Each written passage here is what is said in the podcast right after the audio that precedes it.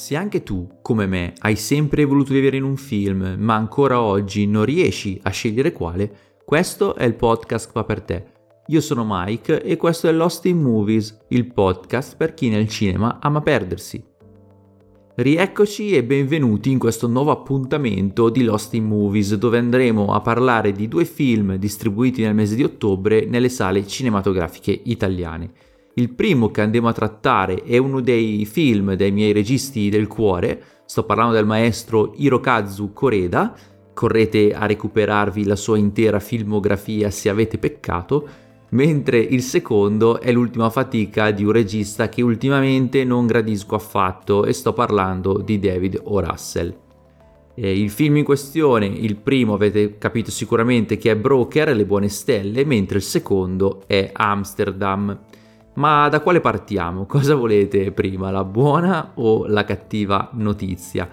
Mm, dato che scalpito da tempo e non perdo mai occasione anche su Instagram, che ricordo essere il mio canale principale e dal quale potete contattarmi senza nessun problema, eh, at Cinemike con la K finale e l'underscore, dato che anche lì non perdo mai occasione di parlarvi del mio amato Coreda, partirei proprio dall'ennesimo filmone del maestro del cinema familiare che viene dall'Oriente.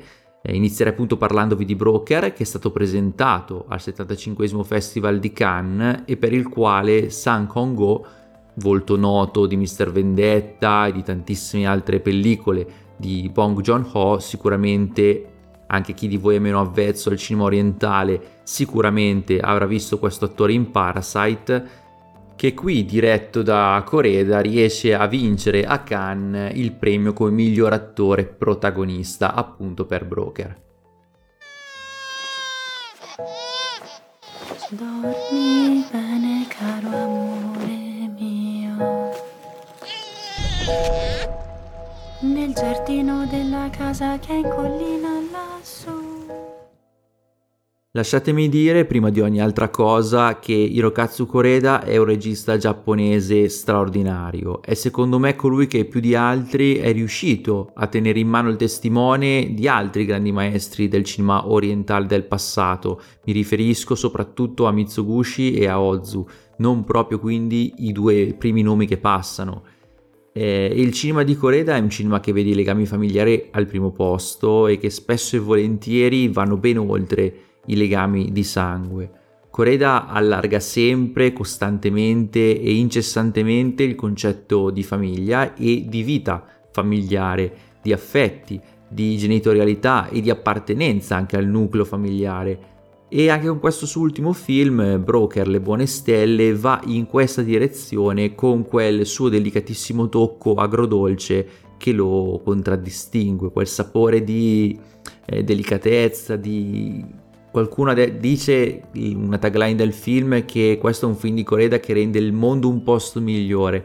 Ed è vero, senza, senza ombra di dubbio, ma lascia comunque quell'amarino in bocca, quella, quelle, quelle complicazioni che solo i legami affettivi riescono a dare, perché non c'è felicità senza un po' di sofferenza, non c'è davvero una vita appagata che merita di essere diffissuta senza un po' di dolore. Alla fine tutte le nostre vite si compongono di questi elementi e non mi sento nemmeno troppo di sbagliare quando dico che è proprio in questo film che il regista tocca il tema genitoriale navigando in acque particolarmente turbolente come non mai, muovendosi tra temi davvero ostici da trattare quali l'aborto, l'adozione e persino interrogandosi sull'aspettativa di vita di questi orfani, di che vita potranno avere questi ragazzi abbandonati, questi bambini abbandonati dalle loro madri,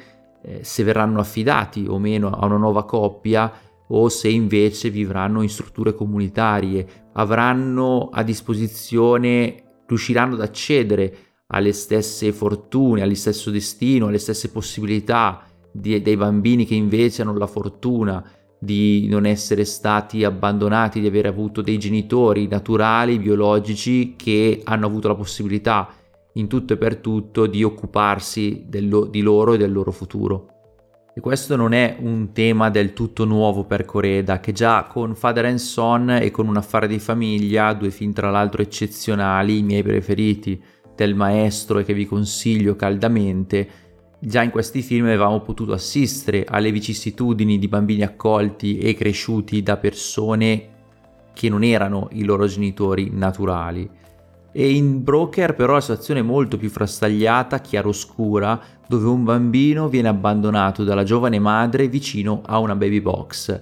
È bene innanzitutto dire che questo film è il primo film girato in Corea, di Corea dove in questo paese esistono le baby box, cioè uno scompartimento videosorvegliato dove una madre può lasciare il bambino qualora decida di non volerne più prendersene cura. Il neonato verrà dunque preso in gestione, accudito e cresciuto dall'ospedale in cui è allestita questa baby box o dall'organo benefico e gli verrà cercata una nuova casa. Il neonato però nel film viene intercettato dal proprietario di una lavanderia, Sang Yoon, che è proprio interpretato da Song Kang-go, come vi dicevo prima, e dall'impiegato della struttura benefica in questione, che è Dong So che cancellando il video nel momento in cui il piccolo viene lasciato nella baby box prendono in custodia il bambino per venderlo a una nuova famiglia. Quindi quando la madre mette nella baby box il bambino, loro intercedono, cancellano il video e per fare una buona azione, come vedremo poi col proseguimento del film, anche per riempirsi un po' le tasche, cercheranno in prima persona una nuova coppia di genitori che possa prendersi cura del bambino. La mattina seguente però So Young ci ripensa, torna a reclamare suo figlio che non risulta però essere transitato dalla baby box, parlando proprio con uno dei due trafficanti che inizialmente le mente per poi dirle tutta la verità. Parlando con loro, con la coppia di broker, capisce che non può badare al figlio come vorrebbe e accetta la soluzione dei due uomini, decidendo così di intraprendere un viaggio con loro alla ricerca e alla conoscenza dei nuovi genitori affidatari. Inizia così appunto un road movie per la Corea del Sud che vede, che vede questo strano trio essere seguito però dalla, da una coppia di poliziotte che vuole sorprendere e che sta già tenendo sott'occhio i nostri protagonisti con l'intento di arrestarli.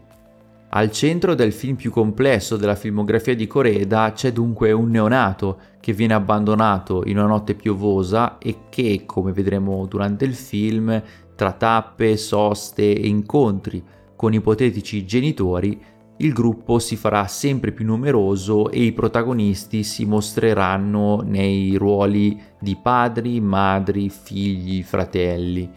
Tutti, se siamo su questa terra, siamo stati figli ma forse non tutti saremo destinati a essere padri o madri. Ma ciò ci qualifica in meglio o in peggio? E anche se non abbiamo legami fraterni di sangue, potremo mai avere un rapporto fraterno con qualcuno che va appunto oltre semplice, la semplice biologia. Alcuni sono sotto traccia, altri meno, ma sono questi i temi che troviamo in Broker e che vanno ad affiancarsi ai predominanti della poetica di Coreda che vi ho accennato anche all'inizio. In questo film però più ci addentreremo nel viaggio e più andremo a conoscere il passato e il presente nascosto dei nostri compagni di viaggio a schermo. E Coreda pone l'accento sul senso di responsabilità delle scelte che gli adulti dovranno compiere nei confronti di questo bambino che non può scegliere per se stesso. Lui dipende da quello che la sua giovanissima madre e la coppia di broker deciderà sia meglio per lui.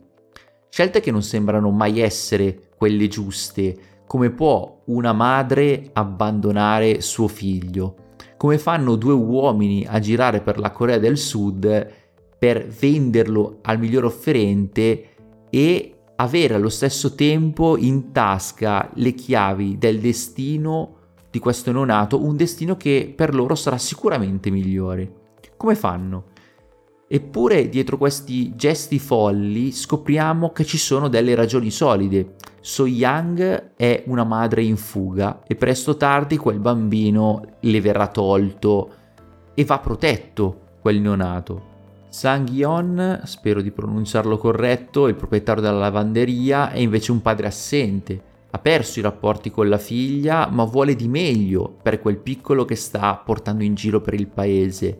Così come Dong-so scopriamo essere stato un orfano, lui stesso, e che con questo traffico vuole donare ai neonati che gli passano tra le mani una vita migliore di quella che ha avuto lui, delle aspettative migliori, delle possibilità diverse.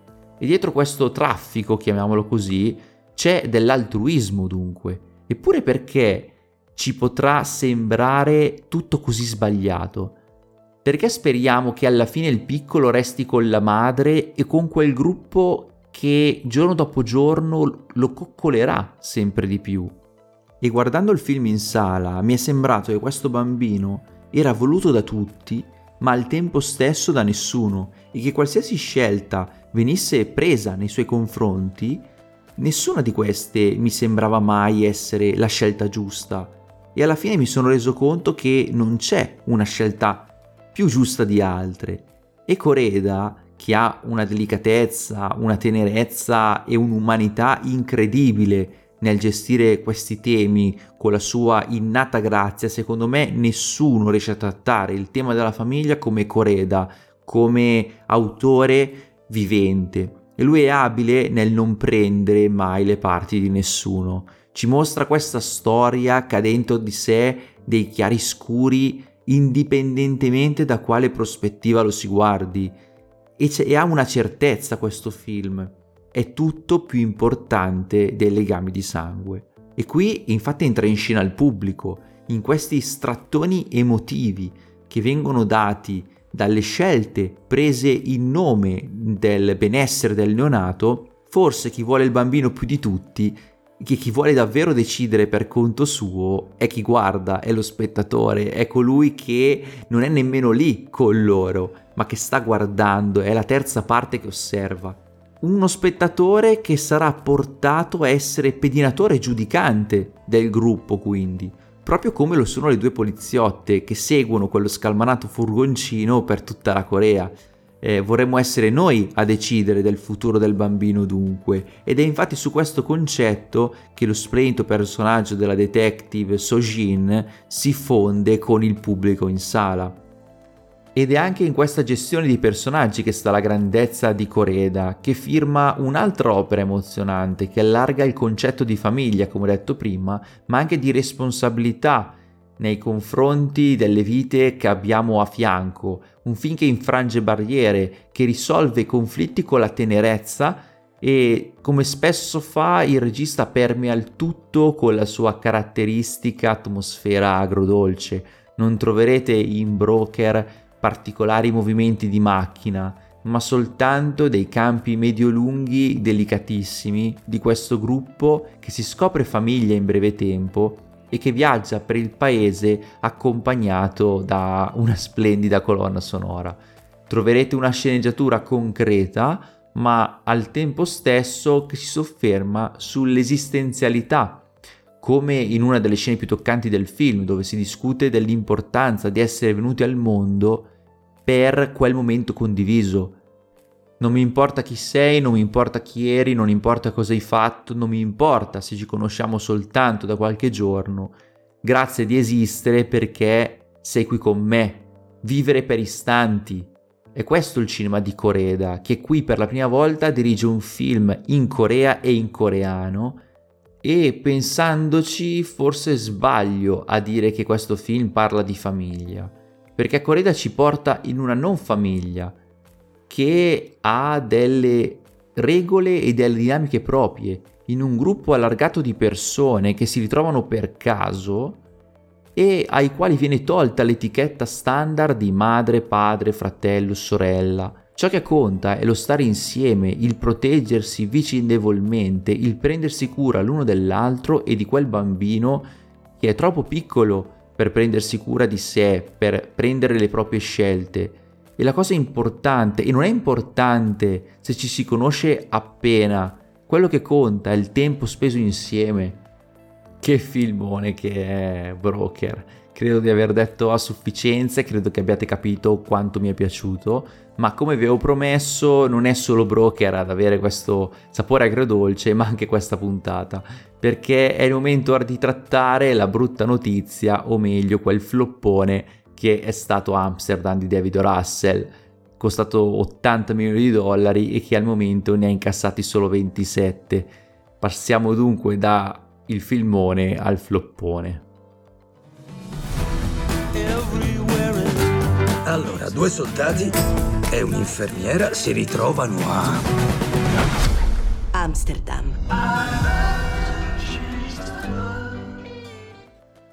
Partiamo con un presupposto. Eh, con David Russell ho un rapporto che ultimamente pende più dalla parte dell'odio che dall'amore. Nonostante io sia un grande amante di The Fighter e del lato positivo, due film che trovo splendidi per motivi diversi, non ho sopportato minimamente Accidental Love, quell'orrendo film che è riuscito a svelire persino due eccellenti performer quali Jessica Biel e Jake Gyllenhaal, ma soprattutto qui so di suscitare scapore, soprattutto non ho sopportato American Hustle eh, David Russell però torna sette anni esatti dopo Joy, che sta un po' nel mezzo fra i quattro film che vi ho citato, e che ancora una volta torna all'allergia con un lungo cast, un castellare, cosa che purtroppo non basta per fare un grande film e che, come l'incasso sta dimostrando, non basta più per richiamare il pubblico in sala. Perché uscendo dal, film, dal, dal cinema io ho pensato a una cosa. La sala cinematografica è in crisi, è in dubbio e a guardare Arts Amsterdam non si fatica a capirne il perché. È triste, ma è così. Ma come mai? Dato che comunque persino io, che ero ben speranzoso riguardo a questo film, dato l'ottimo trailer che era molto dinamico, ben gestito e che vede nel film un trio, un trio protagonista che ha i volti niente po' di meno di Christian Bale, Margot Robbie e John David Washington, eh, personalmente credo che il meccanismo dell'ampio casco orale non sia più un appiglio sufficiente a meno che non ci sia in direzione, in regia, un autore di rilievo come per esempio un Wes Anderson che a quanto si intravede in questo Amsterdam, David Russell ammira e al quale vorrebbe un po' assomigliare anche, pur non avendo lo stesso livello poetico né in termini estetici né contenutistici. E ve lo dice uno a cui Wes Anderson piace, ma con le dovute riserve. Eh, questo però è un discorso che lascerei per un altro momento. Fatto sta che anch'io per primo non sono un fan del film corale, scottato da anni dalle pellicole, da alcune pellicole quali Monuments Man o Nine, e ricordo proprio in quel periodo che va tra il 2008 e il 2013 come un po' quel periodo in cui iniziai a sentire puzza di fregatura, come se dietro a un grande cast di richiamo si nascondesse una pochezza narrativa. Non è sempre così, ovviamente, per fortuna, eh, e dipende soprattutto dalla mano di chi scrive la sceneggiatura e la mano di chi dirige camera e attori. Pensiamo per esempio a un bellissimo Knives Out e a un Ryan Johnson. Ma il succo è che il cinema è in crisi e il pubblico sembra volere una certezza, un motivo per alzare le chiappette dal divano e andare al cinema. E ripeto, guardando Amsterdam posso capire perché ci si possa ci si potrebbe sentire al termine della visione come se quegli 8 euro ce li si poteva tenere benissimo in tasca. Nonostante il film sia eccellente dal punto di vista scenografico, costumistico e fotografico, infatti come DOP abbiamo un nome altisonante come Lubezki, noto collaboratore di Ignaritu, di Quarone Malik, insomma tre che hanno a cuore l'estetica, la, ricerca, la ricercatezza dell'immagine e nonostante ci siano anche all'interno del film 2-3 splendide prove attoriali, Amsterdam resta un film alla fine semivuoto nel contenuto, per quanto voglia risvegliare in noi un senso di responsabilità nella lotta al ritorno di determinate ideologie tot- totalitarie e razziste. Il problema è che vorrebbe risvegliare in noi un qualcosa, ma lo fa con interminabili sequenze dialogate che potevano benissimo essere accorciate e raccontando in continuazione l'intrigo nel quale si troveranno i tre protagonisti anziché mostrarcelo a schermo. Allora, è chiaro il fatto che i nostri tre dovranno portare alla luce il marcio che circonda loro e la nazione Stati Uniti ma per il mio modesto parere David Russell ha scelto di mostrare determinati momenti che erano evitabili, tralasciandone altri che sono stati soltanto raccontati allo spettatore a parole e che potevano essere molto molto più incisivi, dando anche dinamismo un po' al tutto. E in questo calza alla perfezione una citazione di Boris 4 e mi fa sorridere il fatto che ancora una volta quella serie TV abbia centrato diversi aspetti e come dicono gli, scene- gli sceneggiatori di, di, Boris in questa ultima stagione non lo famo, lo dimo. E sembra un po' che David Russell abbia avuto la stessa idea, lo stesso modo di trattare la vicenda. Ed è chiaro anche all'occhio più inesperto che quei fatti storici che vengono mostrati e che come ci viene detto prima che inizi il film, molti dei quali sono realmente accaduti, andavano a comporre una, trava, una trama davvero da bomba atomica, una cosa da raccontare davvero esaltante e interessante che David Russell è riuscito però a disinnescare in quasi la sua totalità. L'unico aspetto che funziona davvero del film è la nostalgia di Amsterdam e l'amicizia che lega i nostri tre protagonisti. Ma qual è la trama di questo fantomatico Amsterdam? Siamo nel 1933 e Bart, Christian Bale, è un veterano della Prima Guerra Mondiale, un sopravvissuto con il volto sfigurato e un occhio di vetro che si occupa di protesi e rimedi per lenire i dolori dei traumi subiti da altri sopravvissuti al grande conflitto. Al suo fianco c'è l'amico conosciuto in Europa durante appunto sul fronte, Harold, che è interpretato invece da John David Washington, che ora è un avvocato. Il primo è invischiato in un matrimonio problematico, il secondo non ha mai dimenticato la storia d'amore di 15 anni prima che visse in Europa con Valerie Vos Margot Robbie. Un giorno però la figlia di un ex generale avvicina Harold per chiedere di mettere una buona parola con Bart affinché possa eseguire un'autopsia sul corpo del padre appena deceduto, dato che la ragazza sospetta che sia stato avvelenato o ucciso in qualche maniera. Quello che scopriranno i nostri due ex combattenti, i nostri due amici, andrà a metterli in seri guai e nel mirino della polizia per un omicidio del quale vengono ingiustamente accusati. Cercando di provare la loro innocenza, scopriranno però che c'è un piano molto più ampio che non riguarda soltanto loro, ma che potrebbe cambiare la storia statunitense e dell'intero pianeta. L'incipit di Amsterdam è dunque questo, con il titolo del film che rimanda all'esperienza post-bellica dei due protagonisti, dove conosceranno il magnifico personaggio di Valerie interpretato da una splendente Margot Robbie davvero informissima e sono questi flashback di una vera e propria fuga dal tempo, dalle responsabilità e dalla storia, i momenti che rendono questo Amsterdam degno di essere visto. L'amicizia che lega Bart, Harold e Valerie è una delle cose più dolci e sincere che abbia visto sul grande schermo quest'anno e nonostante quello che vi ho detto poco fa e nonostante il fatto che Christian Bale abbia qui tirato fuori una delle migliori interpretazioni della carriera, e sappiamo benissimo che ne ha fatte tante, nonostante questo i loro momenti, i momenti del trio, sono davvero ben scritti.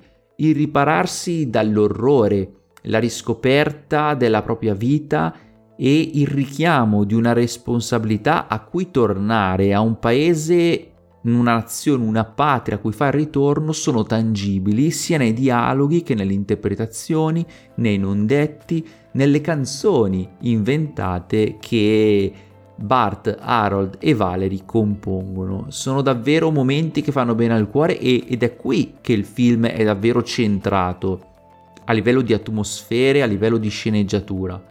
Peccato che quando, quando il tutto si sposta nel 1933 e ci si addentra nell'intrigo, non si ha la stessa capacità narrativa. Amsterdam è un sogno, un ricordo nostalgico, una favola all'interno dello stesso film, se vogliamo. Perché quando ci si sposta in territorio statunitense, quando i nostri vanno da un salotto all'altro, da un colloquio al successivo, per dimostrare la loro innocenza, il tutto perde di magia, perde di enfasi, perde di attrattiva. Non soltanto perché David Russell sotterra il tutto e tutto quello che è interessante sotto dei dialoghi sopporiferi, ma perché non, lui non percepisce quando è il momento di dar dinamicità alla scena e di conseguenza al racconto stesso il cast è ampio, i nomi sono altisonanti, c'è Robert De Niro, Anya Taylor-Joy, Rami Malek, la mia amata Zoe Saldana, qui più bella che mai, quell'idolo di Michael Shannon, Mike Myers, Chris Rock, eppure vengono valorizzati soltanto in parte. Loro sono tutti bravi, sono tutti talentuosi, lo sappiamo, ed è impossibile chiedere loro di toppare perché non toppano ma da soli non possono elevare un montaggio del film che non aiuta a dare la giusta forza a una sceneggiatura che già aveva i suoi problemi. Proprio come fanno gli uomini partiti per il fronte che avevano lasciato il loro paese in forze e in bell'aspetto, ritornando poi sfigurati dal conflitto, è lo, questo è lo stesso procedimento che fa il cosa di questo film che era davvero promettente e perfetto, ma che dopo essere stato rimaneggiato in questo modo ne è uscito sfigurato, svilito, ammaccato. Cioè non può bastare un messaggio di mobilitazione al contenimento e all'opposizione verso certe ideologie che dovrebbero essere estinte e che stanno tornando. È un messaggio sacro, sacrosanto, ma non basta. Non basta la lezioncina storica per salvare un film che poteva e doveva essere qualcosa di più.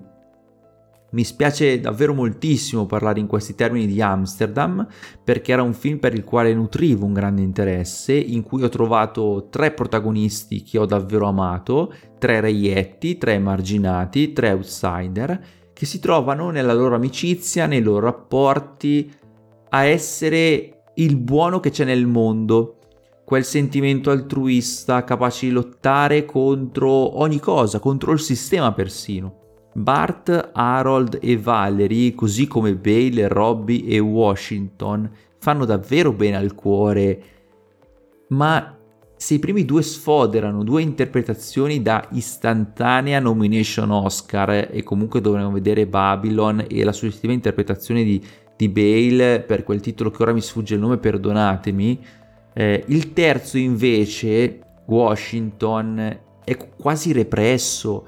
Io sono un grande fan di John David Washington, ma qui l'ho trovato davvero a sprazzi, delle volte prigioniero quasi dell'estetica, della ricerca e di quell'eccessiva prolissità che, eh, con la quale David Russell sotterra il suo, stesso, il suo stesso film, disinnesca il suo stesso film senza contare che tra oltre a Washington è riuscito a svilire persino Chris Rock, che all'interno dello stesso film comunica sempre con i tempi sbagliati, sempre prevedibile. il suo era un personaggio che poteva dare molto di più, ma quando tu lo vedi a schermo, tu conosci Chris Rock e sai che la battuta andrà in quel senso, te l'aspetti. E sembra però che Russell non ci abbia messo neanche quella voglia di nascondere, di modificare, di esaltare. Sembra essere un compitino questo Amsterdam. Quando si esce da quel ricordo, come se lui amasse un po' il cinema d'altri tempi, lo rivorrebbe, ma non ha la capacità di riportarlo. Amsterdam, nei momenti in cui appunto eh, nei momenti in cui il film è ambientato in Europa, ci sembra ricordare una classicità, una, un modo anche all'Anderson, come ho detto prima, una voglia di fare un certo tipo di cinema da parte di, Ra- Russell, David Russell, ma che poi mh, mm, è fuori fuoco in tutta la restante parte del film. Ci si è limitati a imbastire visivamente il quadro, tralasciando poi la messa a fuoco del soggetto, e così non ci resta che il ricordo di un cinema corale che prima accogli- accoglievamo a braccia aperte e di cui ora abbiamo un po' paura. Perché dietro tutti quei nomi altisonanti che leggiamo sul poster c'è ben poco. E tra le altre cose non ho particolarmente apprezzato il fatto di alleggerire i toni della vita statunitense degli anni 30, che non era assolutamente così altruista nei confronti della comunità nera. Non lo era assolutamente, eppure questo aspetto viene dimenticato, viene superato e secondo me è una gravissima mancanza. Amsterdam è il sogno e New York doveva essere il risveglio traumatico, ma non lo è stato minimamente per cui doveva, doveva esserlo narrativamente, ma è lo stato per noi spettatori. Questa storia aveva dei presupposti veri che meritavano di essere trattati meglio. Chissà se questa storia l'avesse presa in mano qualcun altro, e purtroppo non lo sapremo mai.